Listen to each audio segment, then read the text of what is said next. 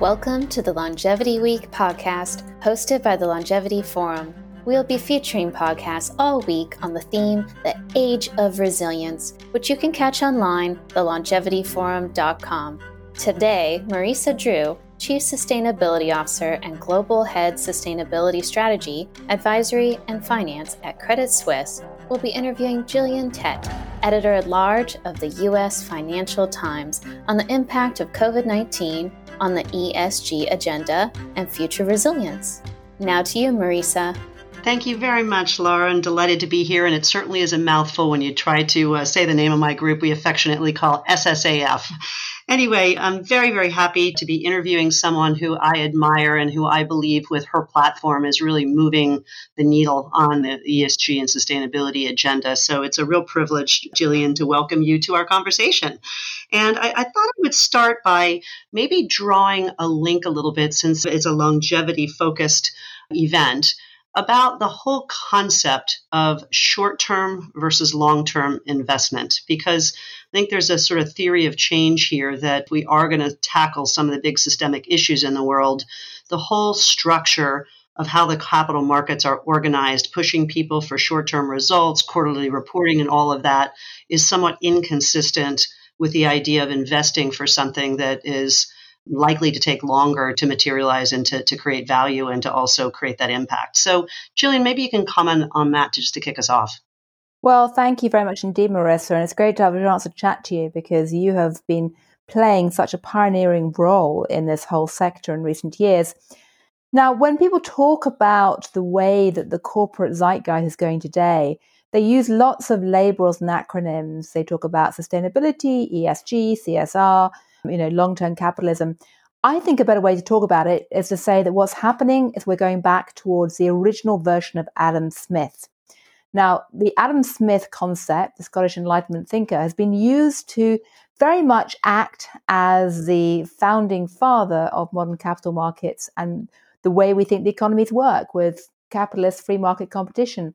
But Adam Smith always wrote two books. He wrote one book about the need for market competition and how beneficial that could be, uh, but he also wrote a book about the theory of moral sentiments and the idea that you needed to have a moral and ethical and legal framework.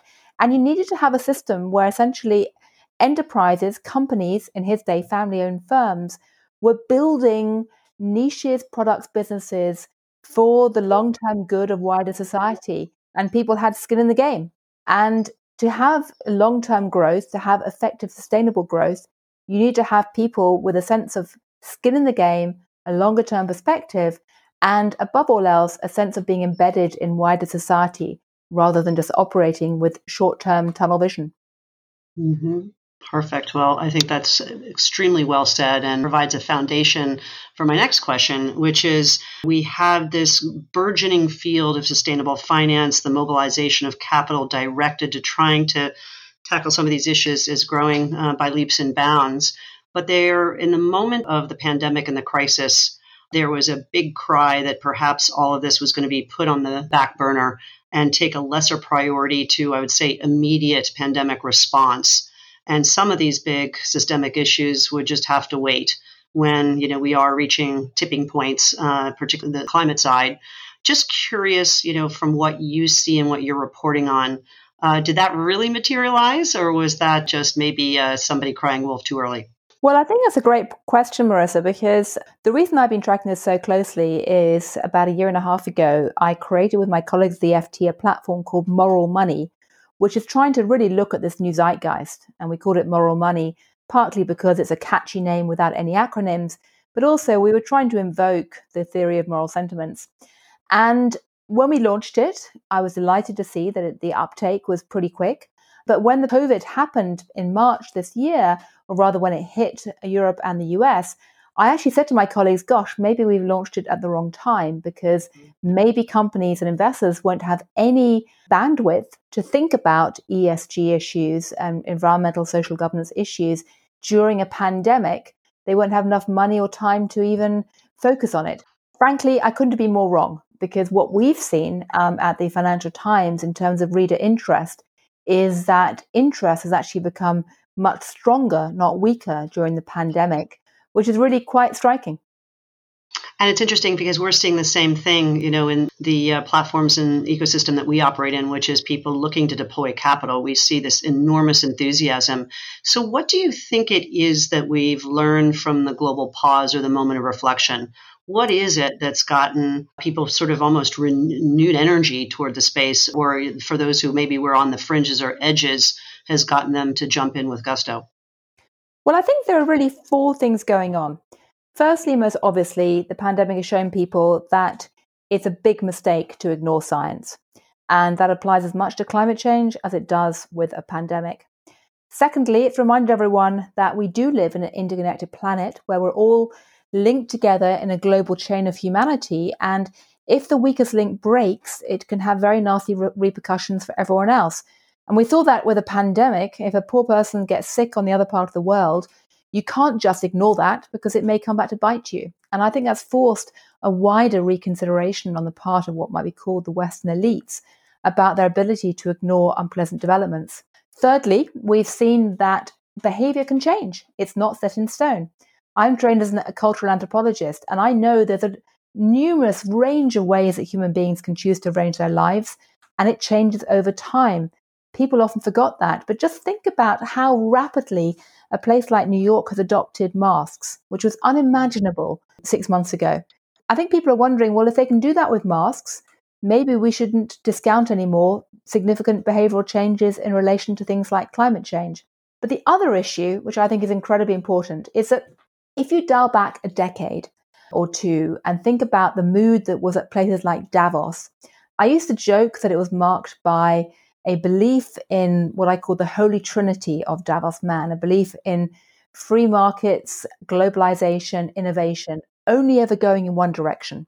What we've seen in the last two or three years is that history can go into reverse. All of those trends have begun to be challenged.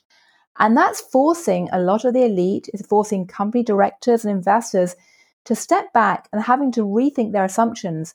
And above all else, recognize that just having tunnel vision, just looking at the world through narrow economic models, financial models, without taking a wider vision of society and the world is potentially very dangerous because it's a recipe for being surprised by nasty events that were not actually baked into the models. And so, one way to talk about this rise of ESG is that investors and companies are moving from tunnel vision to lateral vision. I love that. I, I also uh, often say that when you think about incorporating the ES and the G into your investment strategies, it offers an opportunity to perhaps see risks that you wouldn't otherwise see. So there's a risk mitigation angle to it, but there's also ability to identify burgeoning opportunities. And I'm just curious, because you touched on the topic of the inequities. And historically and conventionally, the idea of investing in bridging inequities or gaps, or perhaps investing at those at the base of the pyramid in lower economic strata, et cetera, wasn't really a place to make money or wasn't a sustainable investment place to, to deploy capital. Just curious as to your view now, given what you said, whether you're thinking that there is a rethink on, on these systems and, and those sort of basic philosophies.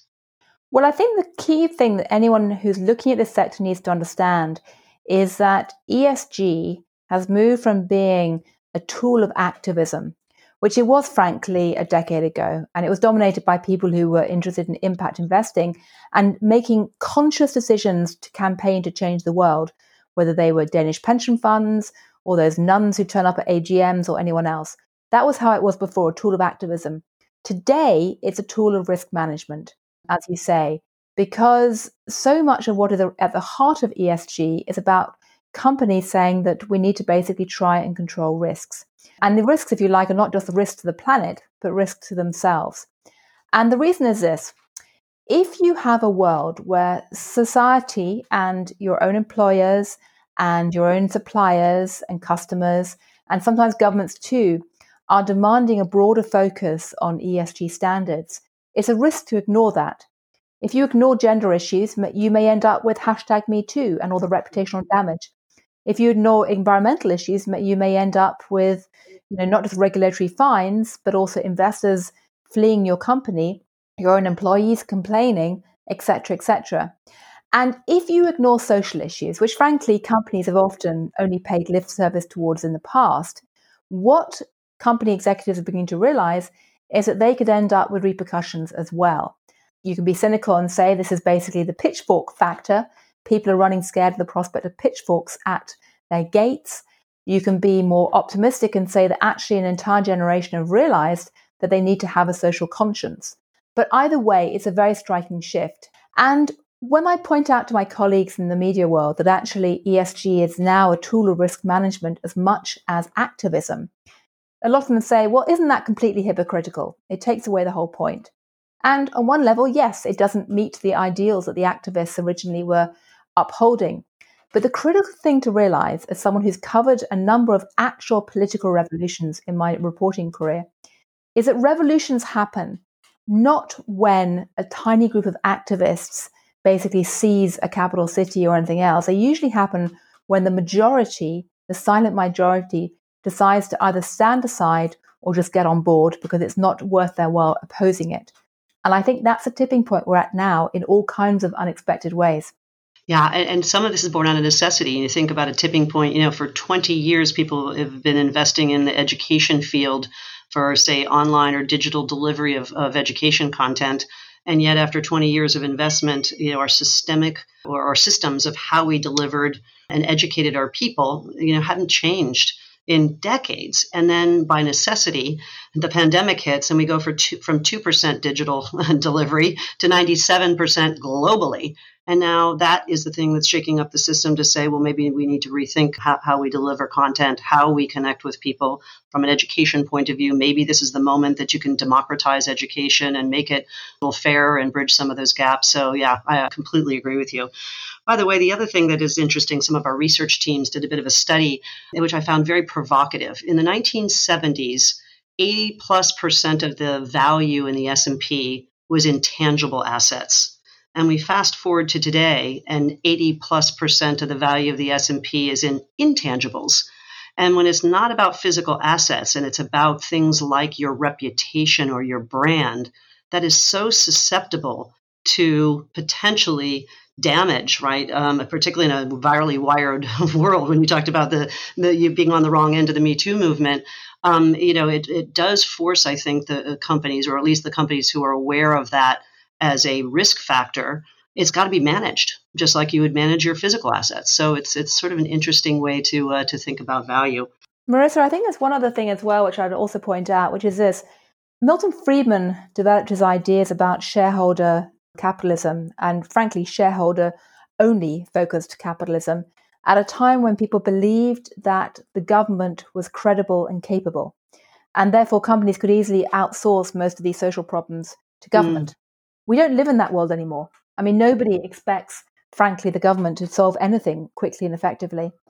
And in addition to that, we live in a world of increasingly radical transparency where society's attitudes towards things like the environment and gender issues um, can increasingly be tracked online by customers, shareholders, employees.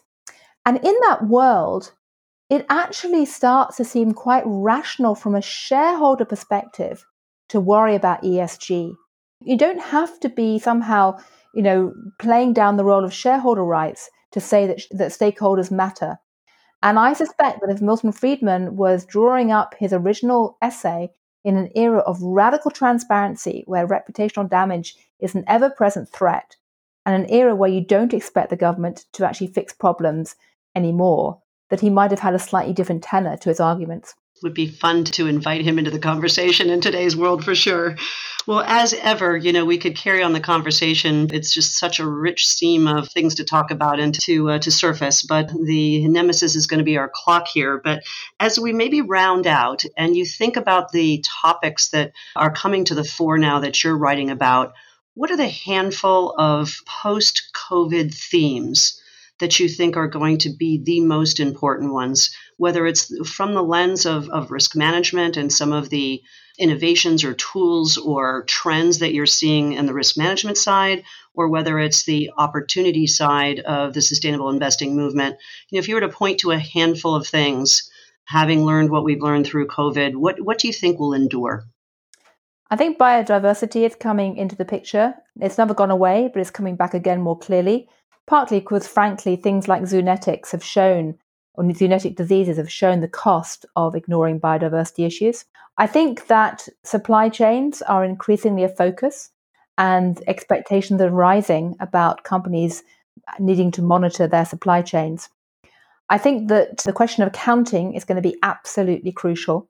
And there's a huge amount of work and initiative around those areas, which frankly is very encouraging and very exciting. There's currently a big transatlantic rift around that. It will be very interesting to watch to see whether that closes or not. I think one of the big questions is going to be whether the world can move from a very rigid binary definition of green versus brown towards what I call the olive curve, which is a world where companies and projects and even countries are being encouraged and incentivized to move from brown to a greener shade of brown or a greener shade of olive, if you like, in ways that actually will enhance the transition. I think the question about how to balance off social equity against um, environmental issues, the so called just transition, is going to also be critical. So, those are some of the issues. I could go on a long way, but those are certainly some of the things that we're looking at from the perspective of moral money and the wider coverage inside the FT. And it's a very exciting time to be doing this. Absolutely. Well, I was just sitting here smiling, thinking, I think your headlines are probably written for you now for the next decade with all of that that you just uh, surfaced. And there's going to be, I'm sure, as, as we go forward, sort of no end to the opportunity both to write about this, to capture hearts and minds, and hopefully, from my point of view, to galvanize capital. So on that, I think we have a shared and aligned mission. So, as ever, a wonderful opportunity to chat. Gillian, thank you so much for your time today and for uh, your great thoughts on all these important topics. Thanks, Marisa, and always great to talk. This broadcast has been brought to you by the Longevity Forum as part of Longevity Week 2020. We are very grateful to our sponsors, Juvenescence, Hill Dickinson, and Burnbrae. For more podcasts, visit our website, thelongevityforum.com, or follow us on Twitter, longevity underscore forum.